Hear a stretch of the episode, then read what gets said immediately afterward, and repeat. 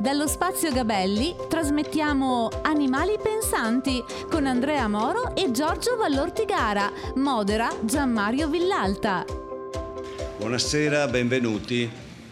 Eh, parleremo di tante cose interessanti, comunque subito vi presento il professor Valortigara e il professor Moro. Cominciamo, io mi sono scritto tutto perché sono argomenti anche difficili, per cui è eh, meglio non far brutte figure. Intanto il professor Valortigara è un neuroscienziato, professore dell'Università di Trento, ha insignito di numerosi premi, tra l'altro e riconoscimenti, e autore di studi sul cervello animale che eh, sono anche presentati in una maniera molto piacevole da leggere e addirittura come eh, chi ha seguito, chi ha, è già stato qua il professore, hanno dei titoli a volte accattivanti, eh, ne dico solo due, quelli che sono più che fanno sorridere, il cervello, il, la mente che scodinzola e quello che fa sorridere di più è cervello di gallina, poi magari ci dirà perché.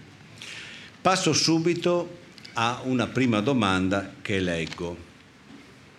Giorgio Raimondo Cardona intitola uno dei suoi importanti saggi di antropologia I sei lati del mondo. La cognizione dello spazio e della propria posizione rispetto a ciò che ci circonda è fondamentale per comprendere le basi del nostro essere umani. Anche gli animali, lei ci insegna, sono in grado di situarsi in uno spazio e di comprenderne la geometria, riconoscendo altri agenti animati e essendo dotati dalle nascita di un'elementare facoltà di calcolo. La domanda diventa questa, data la premessa. I suoi esperimenti dimostrano che tutto questo non deriva da un apprendimento. Gli esperimenti con i pulcini sono importanti perché si fanno alla schiusa dell'uovo. Qual è l'importanza fondamentale di questi risultati? Allora, eh, buon pomeriggio innanzitutto e grazie per, per l'invito. Eh, mi sentite bene? Sì. Uh, dunque, a me interessa sapere cosa c'è nel cervello uh, in partenza, alla nascita, per così dire, prima che eh, l'esperienza abbia cominciato a esercitare la sua azione di, di forgia.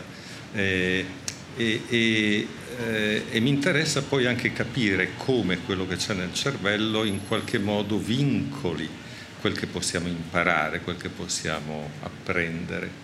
E quindi questa è la ragione per cui abbiamo scelto tanti anni fa il pulcino come modello sperimentale. Voi sapete che un tale che era poi Krebs, quello del famoso ciclo, ha detto in un'occasione che per ogni problema biologico Dio ha creato un modello animale adatto, perfetto per la, per la gioia, per la soddisfazione dei biologi. Allora, io penso che per me che sono interessato a sapere cosa c'è nel cervello in partenza, il, il pulcino sia il modello ideale. Perché? Perché è una specie precoce, eh, appena uscito dall'uovo, fa tutto quello che fa un piccolo adulto, però io ho un controllo pressoché perfetto sulla sua esperienza pregressa, cioè su quello che ha visto, sentito, udito anche in ovo, lo posso controllare con precisione. E, e quindi uso questo modello e ci siamo posti varie, varie questioni. Una riguarda appunto quello che, che menzionava il nostro ospite poco fa, cioè la conoscenza delle quantità in senso ampio, in senso generale, quindi lo spazio, ma anche il numero, anche il tempo. E, e, e, per esempio questa faccenda delle quantità, questa faccenda del numero è interessante perché secondo me offre la, la possibilità di un'idea generale che è un po' questa. Quello che abbiamo imparato in questi anni è grosso modo che tutte le creature, perlomeno tutti i vertebrati, per capirci dai rettili fino agli uccelli e ai mammiferi, anche, anche gli invertebrati, gli insetti, le api apparentemente, posseggono una specie di nostro amico Stan Dehaene l'ha chiamato senso del numero, cioè una nozione primitiva, pre-verbale, pre-simbolica delle quantità, delle numerosità. Quel genere di cosa che ti fa vedere un gruppetto di piccioni in una piazza e dire ma sono circa dieci. Sembra una cosa da poco, ma in realtà abbiamo imparato che questa nozione presimbolica, preverbale della quantità in realtà è un vero senso del numero, perché consente di fare le operazioni aritmetiche, le addizioni, le sottrazioni, le moltiplicazioni e le divisioni. Quindi è vera aritmetica, però di che tipo? Di tipo approssimato. Cosa vuol dire? Noi, noi, conosciamo per esempio adesso bene anche le basi neuronali di questo senso del numero. Eh, se voi registrate da singoli neuroni una regione particolare del cervello di una scimmia o di un corvo anche, voi trovate dei neuroni che sembrano rispondere selettivamente a una certa quantità, una certa numerosità. Quindi mettete l'animaletto di fronte allo schermo di un calcolatore, ci sono so, 4 dischetti, 8 dischetti o 12 dischetti, oppure anche 4 suoni, 8 suoni, 12 suoni, oppure anche 4 toccamenti sulla zampa, 8 toccamenti, 12 toccamenti, quindi intermodale, come usiamo dire. No? Voi trovate un neurone che sembra essere selettivamente sensibile a quella particolare numerosità. Cosa vuol dire? 4 per esempio. Vede 4 dischetti sullo schermo e rispetto al livello della scarica spontanea il neurone comincia a, a sparare, agitato, diciamo così. Però la sua risposta, come dire, non è discreta, non è preciso, cioè non è che dica 4 come assolutamente diverso da 5, no, è graduale, ha un picco di risposta massima per 4, un po' meno a 5, un po' meno a 6, quando arrivate a 7 torna a livello di scarica spontanea, lo stesso nell'altra direzione, picco di risposta a 4, un po' meno a 3, un po' meno a 2, un po' meno a 1, eccetera, eccetera. Questo è il tipo di operazione che fanno questi neuroni del numero. E ce li abbiamo tutti, ce li abbiamo nel cervello noi esseri umani, ce l'hanno i polli, ce l'hanno le scimmie, eccetera, eccetera. Allora, questo è interessante perché, come dire, c'è un rudimento, c'è un punto di partenza, però non risulta eh, che gli, gli altri animali, come sempre sottolineo, altre specie animali abbiano sviluppato quella che noi chiamiamo aritmetica formale, quel genere di cosa che impariamo quando andiamo a scuola, per esempio che imparano i nostri bambini. Notate però che quella cosa lì che imparano i bambini a scuola non è universale, nel senso in cui noi in Occidente siamo inclini a pensare o a credere, no? cioè non è eh, in realtà che sia presente, perlomeno in assenza di educazione, ovunque nel mondo. C'è un sacco di gente in giro per il mondo che appartengono alle cosiddette culture tradizionali, che se la cavano benissimo con il senso del numero cioè con questa nozione approssimata delle numerosità. Eh, c'è una popolazione amazzonica che si chiama Munduruku, che ha studiato Pierre Picard e, e Standean, per esempio, che tra l'altro ha anche un lessico molto limitato, non a caso, probabilmente per indicare le differenti numerosità. Uh, allora qui abbiamo come dire due domande che possiamo porci, no? E cioè eh, L'aritmetica formale, quella che imparate a scuola, è basata essenzialmente sul fatto che associate, mettete in collegamento questa rappresentazione biologica primitiva delle quantità con un simbolo esterno arbitrario, che so, un numero arabo, eccetera. Quindi la prima domanda è, sono capaci gli altri animali di fare questa operazione qua, cioè di fare questo mm. collegamento, questo link? E seconda domanda, nel caso che la risposta fosse positiva, se lo fanno, come mai non l'hanno fatto? Perché la risposta a questa domanda è sì, ci sono vari studi che mostrano che ci vuole un po', l'addestramento è complicato, però è possibile farlo. Per esempio, il mio collega che si chiama Andreas Nieder, che lavora in Germania, un vero tour de force intellettuale, ha addestrato delle scimmie, nella condizione in cui vi dicevo prima, a rispondere non solo quando vedono quattro pallini, ma anche quando vedono so, il numero arabo che corrisponde a quattro. Per loro non vuol dire niente, poteva usare uno scarabocchio qualsiasi, no? ma quella roba lì, quello schiribizzo lì, equivale ai quattro pallini o ai quattro suoni, eccetera, eccetera. Gli animali imparano, in questo caso i, i neuroni che rispondono all'uno e all'altro aspetto sono in una regione un po' diversa nella corteccia prefrontale. Non sappiamo come dire, se ci siano limitazioni quantitative, generali, cioè fino a che punto potremmo spingerci, no? questo è stato fatto per un numero limitato di, eh, di simboli e di numeri, però sono capaci di farlo. Uh, però non risulta che ci sia un'accademia scimmiesca in giro per il mondo in cui si discute di matematica, in cui si sia sviluppata spontaneamente la matematica, in cui un analogo, eh, diciamo così, scimmiesco di Paso di Metaponto sia stato gettato in qualche vulcano per aver fatto l'orrida scoperta degli, degli irrazionali. No? Eh, quindi cosa, cosa, ci dice questa storia?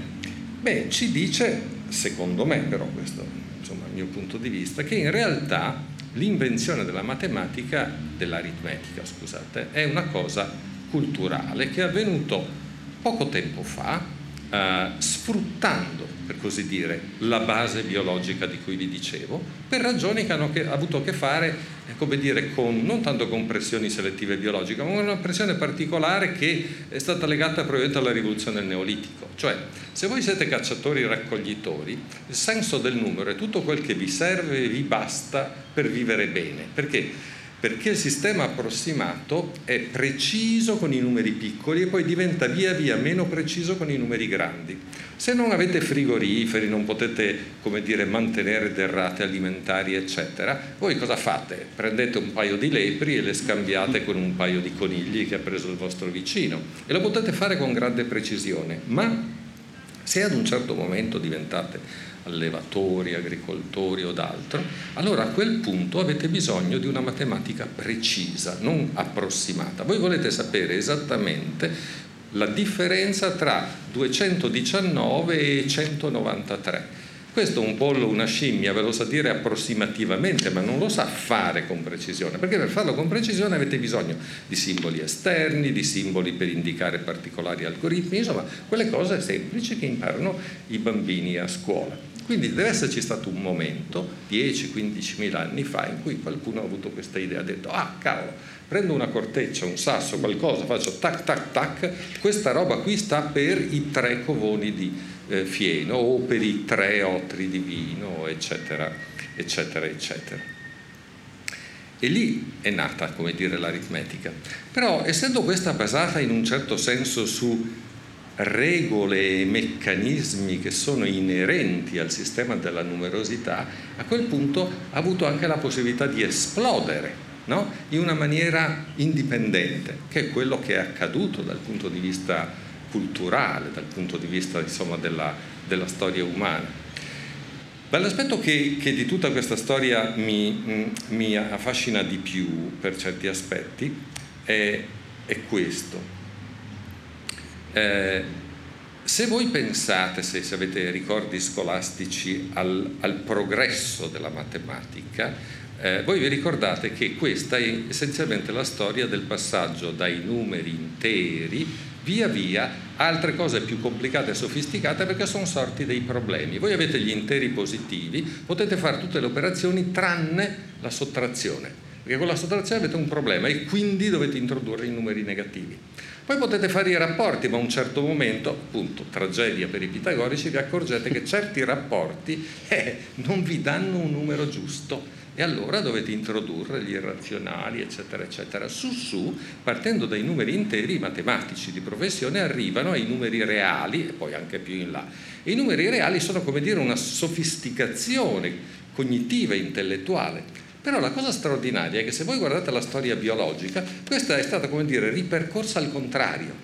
E cioè intuitivamente all'inizio noi pensavamo che il modo giusto di capire come sono rappresentati i numeri nel cervello fosse quello di partire dagli interi, anche perché contiamo con le dita, eccetera. Invece no, nel cervello non c'è l'equivalente del, dell'intero positivo, c'è semmai l'equivalente di un numero reale. Perché? Perché la risposta del neurone è una risposta analogica.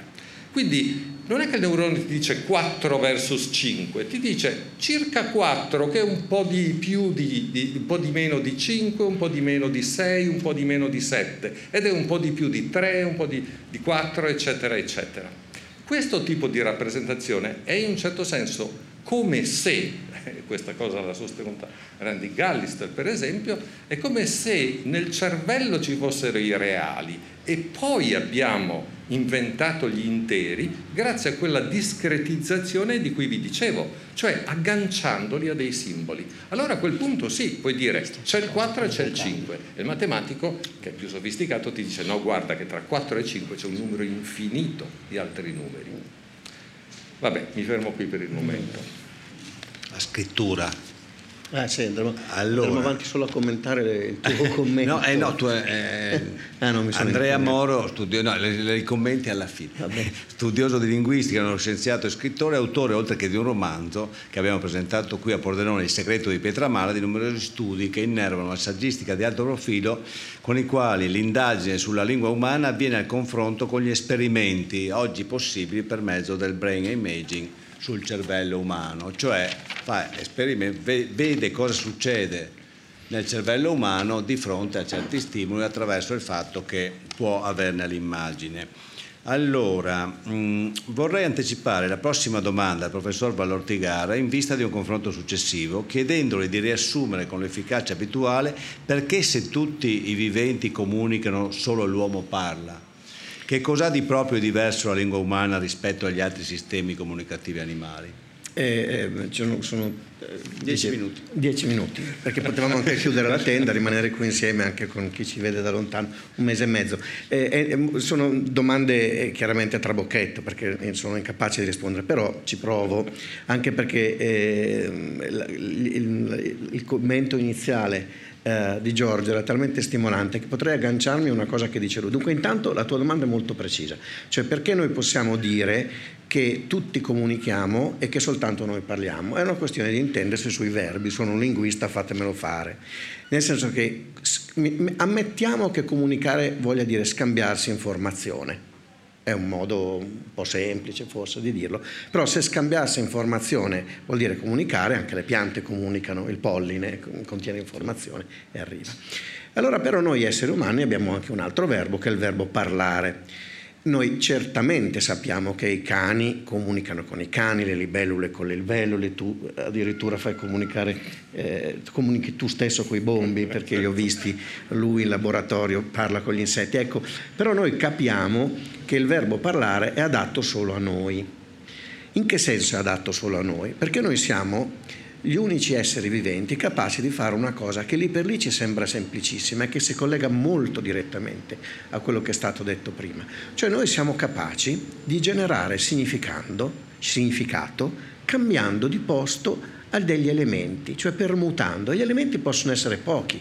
Pensate, con 21 lettere dell'alfabeto, noi possiamo costruire infinite parole, infinite frasi. Vi ricordate quel racconto di Borges che diceva basta un solo libro che li contenga tutti, cioè un libro che su ogni pagina abbia una lettera dell'alfabeto, ma bisogna saperlo sfogliare bene. Ecco, certo, sfogliando bene un libro che contiene l'alfabeto, ecco, noi siamo capaci di far questo. Se vi do due nomi e un verbo, Caino, Abele e uccise, se voi dite con le stesse tre parole, Caino uccise Abele, Abele uccise Caino, capite che il mio messaggio è completamente diverso. Questa cosa, la composizione, ha un equivalente, una parola di radice greca e non latina, e vuol dire sintassi. Ecco, lo spartiacque tra la comunicazione di piante, animali, eccetera, la nostra è la sintassi, con però dei caveat molto precisi che vanno affrontati veramente sperimentalmente come fa Giorgio. Quindi direi che noi è come se fossimo due binari di un treno che cerca di andare a capire chi siamo noi e lo facciamo esplorando gli animali e noi come animali. E allora arriva anche la prima parte della tua domanda, che cosa sappiamo di più? E per rispondere lasciatemi usare un'immagine che da ragazzo mi colpì tantissimo. Ricito Borges, non so come mai, ma forse chi a, a Pordenone legge potrebbe esserci una statua a Borges in piazza, no? E dice che i libri parlano sempre di altri libri e mi ricordo una citazione che ho usato in un mio libro, che avevo letto in un libro di Noam Chomsky, che fu mio maestro, che l'ho prese da un libro di Leibniz e l'immagine era bellissima. Lui dice, quando uno scultore decide di scolpire un qualsiasi soggetto, si trova di fronte a un blocco di marmo il blocco di marmo e lui è libero di scegliere se scolpire una Venere o un Ercole, ma non potrà mai fare a meno di tener conto delle venature che il blocco di marmo ha all'interno. Cioè un braccio magari esteso non puoi farlo perché di lì passa una venatura e se scalpelli in quel punto cade. Ecco, quello che fa eh, Leibniz, che fa Chomsky, che faccio io, vedete una matriosca, siamo sempre più piccoli, insomma, è quello di andare a scoprire queste venature. La cosa straordinariamente affascinante della nostra epoca, noi stiamo vivendo un momento critico per noi esseri umani, Però continuiamo a essere stupefatti delle meraviglie che sappiamo vedere. Noi siamo l'unica volta in cui la specie umana, e io continuo a credere che sia così, ha visto eh, la Terra dalla Luna che è una cosa che era, è scritta da tutti i poeti di tutti i tempi. E noi a quanto pare l'abbiamo vista vedere, non noi personalmente, ma qualcuno di noi.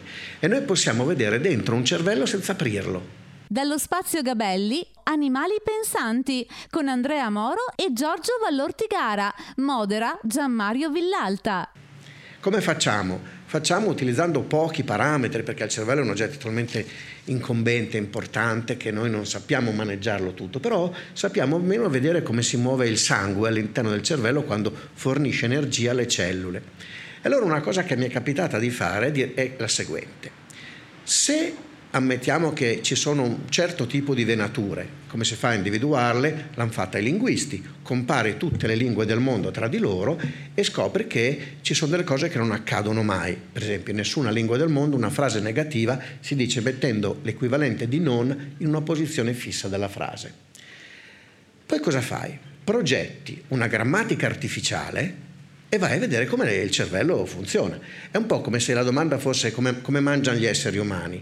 E voi dite, beh, come mangiano? Anche lì c'è creatività, alcuni mangiano carne, alcuni mangiano solo verdura, alcuni mangiano insetti, noi pavesi mangiamo insetti ma senza volerlo, perché la zanzara è un ingrediente tipico delle nostre estati, ma eh, al di là di questo fatto è evidente che la variabilità culturale non può essere infinita, nessuno beve un bicchierone di cherosene, ma non per un fatto culturale, perché il suo stomaco non può digerire il cherosene. Ecco, io ho costruito delle grammatiche al cherosene, ho costruito delle grammatiche che andassero contro questa ipotesi delle venature e poi abbiamo provato a vedere cosa succedeva nei soggetti e si è visto che il cervello senza sapere, perché questi soggetti non erano né linguisti né biologi, non erano istruiti, quando ricevono lingue impossibili delegano una parte del cervello a trattarle che non è quella naturale.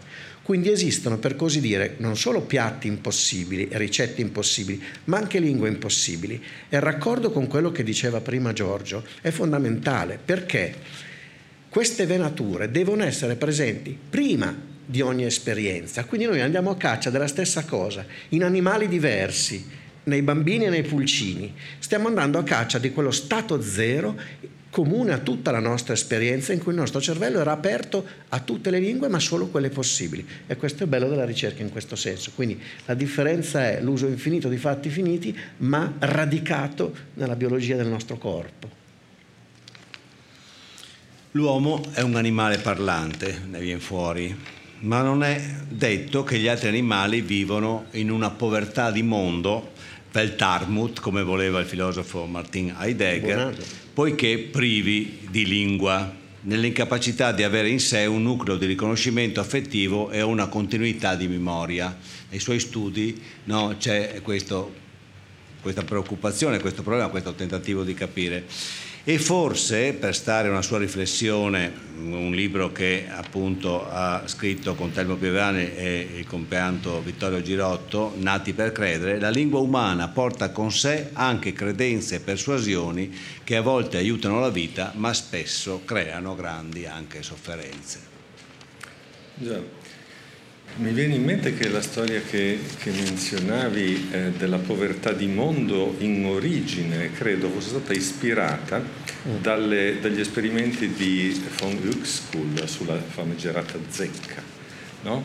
la zecca è un animaletto, eh, eh, non è un insetto, è un arachnide che eh, se ne sta lì fermo, immobile e reagisce ad un solo semplicissimo stimolo l'odore di acido butirrico che viene emesso dalla pelle dei mammiferi. Quindi sta dietro un arbusto, quando passa qualcuno si fa cadere, sente caldo, infila il rostro, eh, si gonfia, si gonfia, deposita delle uova e fine della storia. E quello che colpiva e che ha colpito molti filosofi, anche Derrida per esempio, è come dire quanto poco del mondo, che, che genere di prigione strettissima sia quella della zecca, no? che eh, che ha come dire, del mondo solo la visione dell'acido butirrico e del, e del calore. E, però guardate che, che eh, questa cosa qua dovrebbe essere portata alle estreme conseguenze, perché tutti noi ovviamente viviamo dentro la nostra particolare e personale prigione che è data dalla struttura del nostro sistema nervoso, può consentirci gradi diversi di libertà in animali diversi, però è come dire la nostra finestra sul mondo è anche la nostra prigione nello stesso tempo. E, a, proposito della, della faccenda che, che menzionavi, del libro che avevamo scritto con Telmo e con, con Vittorio, che adesso purtroppo non è qui più tra noi, eh, il punto di partenza anche in questo caso o d'arrivo è stato la, il momento di unione tra le memorie antiche innate e eh, le, l'esperienza, le rappresentazioni eh, legate al linguaggio, alla nostra conoscenza, alla nostra cultura, perché negli ultimi circa 5-6 anni in laboratorio ci siamo occupati di un problema apparentemente molto particolare, molto specifico, e cioè cos'è che fa sì che gli organismi riconoscano una cosa come viva, come animata. No? C'è un termine nel gergo scientifico, quello di animacy, di, di animatezza, diciamo così. Eh, per capire c'è quel genere di cosa che fa sì che quando voi vedete alla periferia del campo visivo qualcosa che si muove in un certo modo, vi girate di scatto e dite ah sembra vivo oppure quel genere di cosa che vi fa guardare le nuvole e dire ma guarda si vede una faccia là, un rinoceronte, un delfino, eccetera, eccetera. Cos'è che succede? Ma quello che succede, abbiamo capito studiando in parallelo eh, i pulcini appena nati e i bambini appena nati, è che noi tutti eh, organismi abbiamo a disposizione una serie di e la capacità di rispondere a dei segnali di animatezza per i quali siamo predisposti, preparati. Quindi per esempio eh, il movimento ci attira in generale, ma certi tipi di movimento in modo particolare. Per esempio il movimento eh, di creature che siano semoventi, cioè che si muovono da sole, perché sono dotate di una specie di energia interna. Questo è un segno distintivo di quello che è vivo, no? lo sapeva già Aristotele. Oppure quel tipo di pattern di movimento caratteristico che è legato a quello che tecnicamente chiamiamo movimento biologico? Che è per i vertebrati un movimento semirigido. Quando io mi muovo, per esempio, certe parti sono vincolate, che sono la distanza tra qui e qui, per via delle delle ossa, ma le articolazioni fanno sì che questo punto cambia continuamente la distanza rispetto a un punto che sta sul torace. Eh, questo tipo di regolarità sembra essere a disposizione in partenza di un bambino neonato o anche di un pulcino neonato, è già lì scritta nel cervello. Oppure ancora le facce. Recentemente abbiamo provato a misurare nei neonati di poche ore di vita la risposta ad una specie di stimolo supernormale, lo avrebbero chiamato gli etologi, e cioè due dischetti disposti a triangolo rovesciato, due in alto e uno in basso, due occhi e una bocca per così dire, ma ridotto ad avere i minimi termini. Eh, confrontati con uno stimolo del tutto identico fisicamente che è un triangolo a punta in su, canonico, oppure eh, aveva come nickname in laboratorio Picasso, faccia alla Picasso, una in cui ci sono due puntini in alto e uno un po' di lato, insomma una faccia distorta. E voi vedete che neonati che presumibilmente hanno visto pochissimo del mondo appena nati, hanno un picco di risposta straordinaria quando vedono la faccia canonica. Ovviamente voi direte, non sei proprio sicuro che non abbia mai visto una faccia, no? cioè vengono fuori la, la, la, l'ostetrica, insomma, vero, però c'è questo aspetto interessante che nei pulcini posso essere assolutamente sicuro, no? perché controllo perfettamente l'esperimento, le mamme non me lo fanno fare come vorrei, però, però po- posso eh, eh, fare questo, e cioè vedere se c'è una relazione tra da quante ore il piccolo è nato e quanto forte è la preferenza. E ovviamente, prima approssimazione, da quanto tempo è nato vuol dire che ha avuto più opportunità di vedere facce, la mamma, l'ostetrica. E quel che salta fuori è straordinario, che la preferenza diminuisce con l'età, quindi è fortissima in partenza e poi l'esposizione alle facce naturali, se ha un effetto, è quello di diminuire questo tipo di, di, di preferenza. E, e, voi direte perché fai queste cose un po' bizzarre, puramente insomma così di interesse eh, teorico generale. In realtà questi segnali di animatezza noi pensiamo che siano un pochino i mattoncini con i quali viene costruito quello che viene chiamato un po' pomposamente cervello sociale, no? che è quello che ci serve nella nostra vita di relazione. Eh, e quindi ci è venuta anche l'idea che se c'è qualcosa, qualcosa che non va in partenza in questi indicatori di animatezza potrebbe essere o potrebbe ciò essere collegato con eh, quelli che abbiamo chiamati disordini del neurosviluppo come per esempio eh, l'autismo. E voi sapete che l'autismo ha questo problema che non si può diagnosticare prima di 2-3 anni circa. Allora per aggirare il problema gli scienziati cosa fanno? Studiano i cosiddetti bimbi a rischio di autismo, che sono bambini eh, che sono fratelli o sorelle, di solito fratelli, di altri bimbi a cui è già stata diagnosticata la malattia. Quindi voi siete due genitori sfortunati, avete avuto un bambino con questo patologia conclamata, però decidete di avere comunque un bimbo, sapete che correte un rischio elevato, questi genitori ovviamente sono molto interessati e molto collaborativi e c'è una rete organizzata dall'Istituto Superiore di Sanità, ci avvertono quando eh, si verificano queste, queste circostanze e noi andiamo a fare su questi bimbi esattamente i test che abbiamo messo a punto sui nostri pulcini.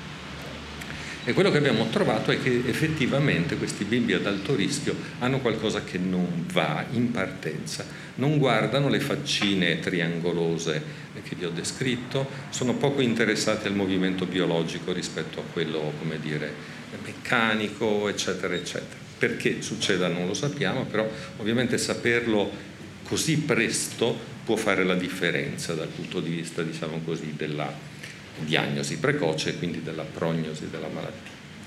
Abbiamo anche pensato eh, a suo tempo, non solo noi ovviamente, con Telmo e con Girotto, che tutte queste faccende potrebbero avere come dire, delle conseguenze nello sviluppo di una serie di credenze, indipendentemente da quello che voi pensate, non voglio ovviamente offendere nessuno, no? ma certo questa distinzione tra quello che è animato e quello che non, non lo è è in qualche modo fondamentale nel cervello, è una, proprio una distinzione di base. Eh, ed è così importante che probabilmente permea il nostro modo di pensare successivamente, quello che viene chiamato a volte dualismo intuitivo. Cioè, anche se, eh, come, come è accaduto per fortuna o per disgrazia, a me e Andrea avete passato la vita a studiare neuroscienze, quando pensate a voi stessi e alle vostre azioni, è veramente difficile dire... Eh, non dire io ho voluto fare quella cosa lì, io ho deciso quella cosa lì e non invece come pensiamo sia accaduto che qualche tipo di evento fisico-chimico è accaduto nel cervello ed è responsabile di quell'io e di quell'esperienza, eccetera. Difficilissimo perché? Perché per noi naturalmente il mondo si divide in, eh, come dire, corpi e spiriti. No? Pensate al rispetto che noi dobbiamo ai defunti Qual è la ragione di questo? Beh, perché, perché, sono stati abitati dallo Spirito, anche se adesso non lo sono più.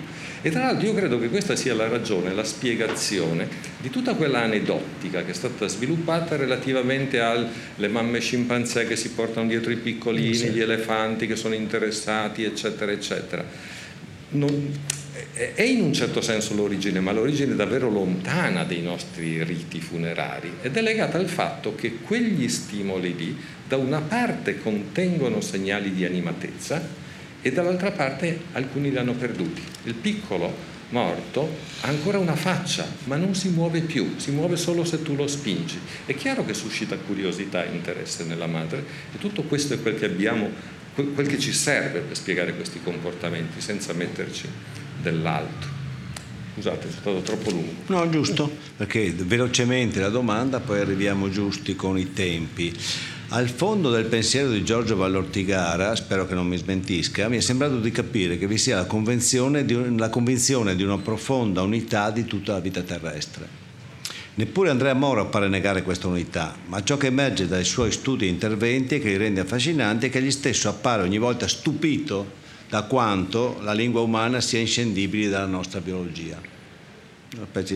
Non c'è il rischio che l'attuale accelerazione tecnologica esponenziale metta in crisi l'essere umano proprio in ragione della lentezza della lingua con la quale si è evoluta antropologicamente e culturalmente l'umanità fino ad oggi? Eh, anche questa è una domanda difficile, divisa in due parti questa tua domanda. La prima parte, eh, hai colto benissimo quello che io intendo e che si abbina al pensiero espresso prima da Giorgio, cioè noi abbiamo capito, in quest'epoca abbiamo capito che la struttura con cui comunichiamo è ancorata nella nostra struttura neurobiologica, non esaurisce la nostra capacità, cioè noi la nostra struttura neurobiologica non prevede il fatto che qualcuno possa scrivere la Divina Commedia, comporre le variazioni Goldberg o le lasagne. Cioè tutta la creatività umana, ci mettiamo anche Cézanne che è il mio pittore preferito, non è prevedibile perché altrimenti tutti comporremmo le variazioni Goldberg, tutti cucineremmo lasagne, eccetera, eccetera. Quindi da una parte noi dobbiamo avere un margine di creatività inspiegabile ricito, ognuno cita maestri, e, e ricito Chomsky che recitava ancora. Cartesio dice la creatività, cioè la, la capacità di produrre significato indipendentemente dagli stimoli rimane un mistero. Lo scienziato deve avere il coraggio di usare questa parola. Poi c'è mistero e mistero. Sapere se, se, c'è acqua su Marte, sappiamo come si risolve, si va e si misura. Sapere se e da dove viene questa capacità di eh, generare con la fantasia, termine greco meraviglioso, cioè con l'apparizione nella nostra mente di immagini, questo noi non lo sappiamo. Quindi da una parte l'ancoraggio biologico ci dice i limiti, l'immagine che, aveva, che ha utilizzato eh, Giorgio prima è esattamente quella che utilizzo anch'io alle, alle prime ore nelle lezioni con i ragazzi. Noi quando guardiamo le grammatiche guardiamo quanto possono variare, non sappiamo cosa direte tra cinque minuti. La seconda domanda però è una domanda molto molto molto importante che non riguarda di per sé il linguista, ma una versione antropologica che tenga conto delle lingue, in due sensi. La prima, lasciatemelo dire, è inaspettatamente eh, vera e la capisci nel momento in cui ti rendi conto di quante notizie tu hai alla fine della serata. Noi ci siamo evoluti, probabilmente noi abbiamo cosa, 100.000 anni, uomini come le facce che ci vediamo intorno, noi abbiamo circa 100.000 anni. Non c'è bisogno di andare indietro di 100.000 anni, guardo soltanto eh, la vita di mia... Io sono stato allevato da una nonna che era nata nel 14 e viveva a Pavia, a Pavia se cadeva una, un, un, bambino e si faceva male, cadeva un bambino e si faceva male. Alla fine della giornata oggi sappiamo se a Tokyo un bambino è caduto e si è fatto male. Abbiamo un accumulo di informazioni enormi. Anche il numero delle facce che vediamo. Quante facce vedeva una persona mille anni fa? Quante facce vede una persona che si trova la mattina in una stazione di una grande città? Quindi la quantità di informazione impone che la nostra specie si chieda cosa deve fare. La, è la prima volta nella storia, oltre che vediamo la, la luna dalla terra e guardiamo dentro il cervello, è la prima volta che scartare l'informazione è più difficile che reperirla. Un tempo se avevi bisogno di un libro, facevi fatica, prenotavi il volo per andare a Parigi, andare in quella biblioteca a vedere se c'era. Oggi al contrario, con un computer decente, tu ti trovi troppe risposte. Tra l'altro questo ci fa capire quanto sia importante oggi riconoscere dei maestri, cioè qualcuno che ti eviti il vicolo cieco perché ti fidi, quindi la fiducia e il maestro sono diventati fondamentali per la nostra cultura. Quindi la scuola, l'università, la formazione è probabilmente la cosa più delicata che dobbiamo affrontare. L'altra cosa però, cioè l'impatto che ha la lingua sulla, sulla comunicazione, sulla velocità, come hai detto tu. Io mi sono sempre chiesto una cosa, se lo chiedono quasi tutti i linguisti, come mai non parliamo una lingua sola se tutti abbiamo le stesse venature? Perché se if I shift to English I have to, to say another kind of things? Perché non ci capiamo subito? Naturalmente le domande in biologia tu mi insegni, non ha senso che dice perché abbiamo cinque dita per mano. Tant'è vero che appunto nel romanzo che avevo scritto ne ho messe sei al protagonista perché volevo far vedere come il corpo ti può far pensare in modo diverso. Così quando andavo a comprare le uova che vengono vendute in dozzine dicevo ne manca sempre una. Vabbè, ma al di là di queste questioni, perché parliamo lingue diverse? Guardate, io non ho una risposta, però ho una possibile suggerimento sull'effetto che può aver avuto sull'umanità avere lingue diverse. Mi è venuto atterrando a Linate tanti anni fa, in una notte eh, di cielo sereno. Guardando fuori dal finestrino, mi piace da matti volare, ho visto che le città della pianura padana sembravano l'immagine di una capsula di Petri con i batteri. Erano piccole, e tutte distanziate più o meno allo stesso modo. E mi sono detto, guarda, i batteri fanno colonie piccole, se diventano troppo grandi ci sono degli enzimi che le, fanno, le restringono. È così i greggi, i greggi viventi, gli animali non possono costruire greggi troppo grandi perché dopo sono ingestibili, quindi si ammalano. La patologia, le, le, infezioni contagiose negli animali alle volte sono un controllo di gruppo. Ecco, noi siamo stati così fortunati come esseri umani che il distanziamento sociale in assenza di aerei e di mezzi troppo rapidi lo faceva le lingue tu sei un diverso se parli una lingua diversa. Capite che abbiamo due tensioni. Da una parte vogliamo conoscere tutto e tutti e raggiungere, parlando una lingua che ci capisca anche le culture più lontane. Dall'altra corriamo il rischio che se siamo troppo informati e troppo densi, non gestiamo più nulla. Questo equilibrio miracoloso lo fa la civiltà e non ci sono ricette, bisogna mettere in gioco tutto. Quindi quello che, la, la, la, la, mia frase alla fine era che la, torre di Babele, che viene considerata una maledizione, forse è stato un dono, come forse tutte le differenze lo sono.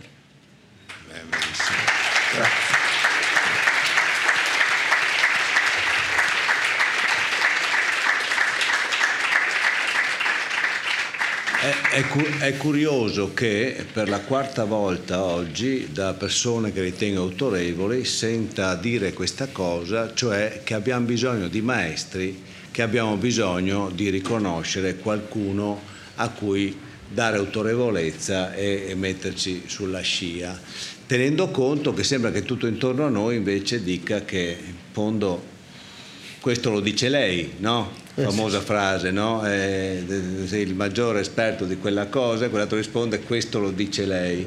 Rapidamente abbiamo un minuto, che si fa? Mi, viene in mente una cosa, che abbiamo bisogno di maestri e abbiamo anche bisogno di farli fuori, di ucciderli. Eh, anni fa Cesare Musatti, lo psicanalista, aveva scritto un bellissimo racconto che si intitolava Scacchi e parricidio e raccontava il suo, Scacchi e parricidio e raccontava del suo rapporto con Vittorio Benussi, che è stato il fondatore della psicologia sperimentale patavina, che era un uomo strano, disturbato, eccetera. E quando stava male, quando era depresso, l'unica cosa che era capace di fare era di andare a chiedere ai suoi assistenti di fare una partita a scacchi. E lui era un gran maestro, li batteva sempre. Però in un'occasione Musatti, che era suo allievo, eh, eh, combatté così aggressivamente che riuscì a batterlo e, e, nel racconto ricordava come Venussi se ne andò scuotendo il capo come dire vabbè mi batte anche il ragazzino sono proprio finito e due giorni dopo si era suicidato